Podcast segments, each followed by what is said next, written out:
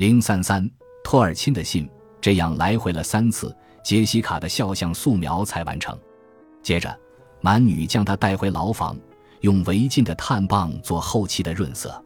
第二天晚上，他就把成品带来图书馆了。看上去是不是很漂亮？他把画放在台子上，推到我面前。我承认画的不错。他对杰西卡的五官特征把握得很到位，让人一眼就能看出是他，甚至还做了一点修饰。画中的他骄傲地扬着下巴，两颊透着微醺的红晕，孩童般的眼眸里流露出成年人的疲惫，脖子上有一些若隐若现的疤痕，眉宇间隐含着些许顽皮。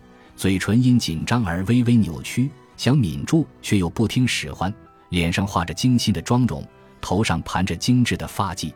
蛮女将画递给杰西卡，她一脸羞涩地说：“画得太好了，亲爱的，谢谢你。”然后紧紧地拥抱了一下蛮女。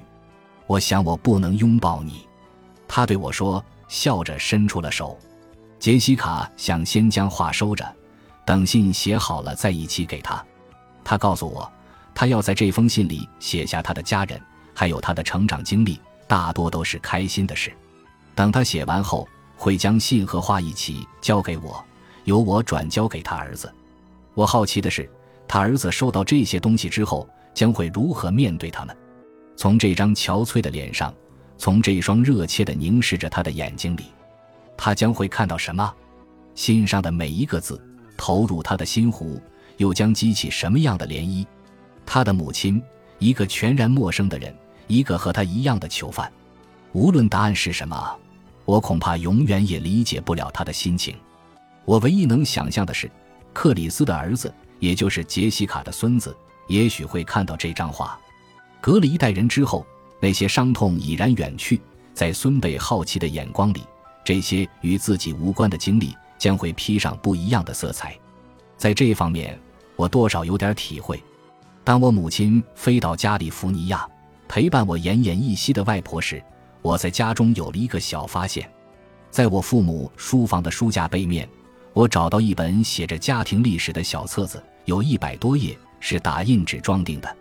不知为何，这份文档无人问津，被尘封了数十年。它记载了母亲家族一整代人的访谈稿，其中包括散布在东欧各国的亲戚。还有我外婆和她的同代人，它是由我的一个表哥在二十世纪七十年代编纂的。一打开它，我就被吸引住了。从册子上，我得知了波兰托尔钦的拉比和穆罕在二十世纪二十年代的恩怨。不知为什么，这些人互相憎恨。有一天，他们的仇恨终于爆发了。册子上说，当时一位穆罕被叫去为拉比的孙子行割礼。这位穆罕碰巧是镇上的屠夫，他碰巧把仪式搞砸了，在小镇上引发了一场小规模的内战。在那一代人之前，我外婆的祖父，也就是我的外高祖父史拉切尔，决定搬到一个新的镇上，在卡林大拉比的教廷成为哈希德教徒。他早已成家，并育有两个年幼的女儿，这时却选择踏上他的精神之旅。他年轻的妻子。为了确认他不想再回到家庭，做了一件有损女德的事，一人独自前往丈夫谦卑修行着的镇子。她直接走到卡林拉比的学习室，那里忙碌的哈希德教徒正驼着背，埋头在几大卷塔木德后面嗡嗡地辩论着，说不定偶尔也会用脚勾搭对方调情。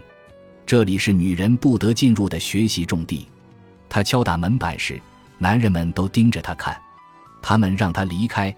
他反倒砸得更响，他们更加强硬地请他离开，但他千里迢迢来，不是为了到门口就回去。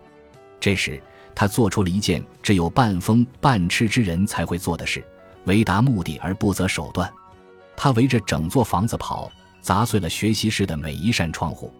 拉比本人也被惊动了，请他进去陈述冤情。拉比转头看着施拉切尔，这位年轻又神秘的哈希德教徒。问他是否真的抛家弃子，他供认不讳。拉比命令他回家从商，祝他生意兴隆。施拉切尔后来成了一个马贩子，相当于现在的二手车销售员。承蒙圣人的祝福，施拉切尔的后代至今仍然生意兴隆，在圣路易斯经营着家具行。这本小册子是用移民者的语言记载的，能够引起无数人的共鸣，描写了许多奇妙的故事，充满了奇特的历险，续写了一个家族的悲欢离合。我的亲戚们在册子中娓娓道来，讲述自己的父辈和祖父辈，故事线一直延伸至十九世纪时期，生动地描绘出了一幅家族生活的全景图。有一篇写着，他长着两道浓眉，常常和掘墓人打赌；有一篇写着，她是个高大的女人，穿着一件大外套，上面有许多口袋。一战的时候，他会跑到前线去。把口袋里的东西卖给敌我双方，每个人都有绰号，有一个人叫死亡天使约瑟夫，有一个人叫小心阿哈隆，养了一匹瞎马，每当他在镇上骑这匹马时，都会大喊小心，小心。最珍贵的是，这是我唯一一次看见外婆毫不忌讳地讲起往事。她讲到自己这个乡下女孩第一次到大城市赶集的兴奋和焦虑。讲到自己对婚礼的喜爱，还讲到她姐姐的婚礼，一整个礼拜都在准备吃的，都在开怀大唱。滑稽演员讲着黄段子，惹得他姐姐不高兴。当地的小孩在古老的犹太会堂前打雪仗。他说，他还记得婚礼上酥皮馅饼的滋味，比那时的果馅卷饼还要美味。他说，他甚至还能听见拉比的歌声。读到这里，我震惊极了。在我印象中。外婆从不是一个伤感的人，更不是一个怀念犹太小镇的人。我不曾从他嘴里听到一丁点这样的话。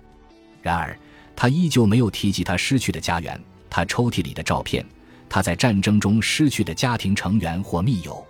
这是我迄今为止见过的关于他的最详尽的故事了，而且是他亲口讲述的。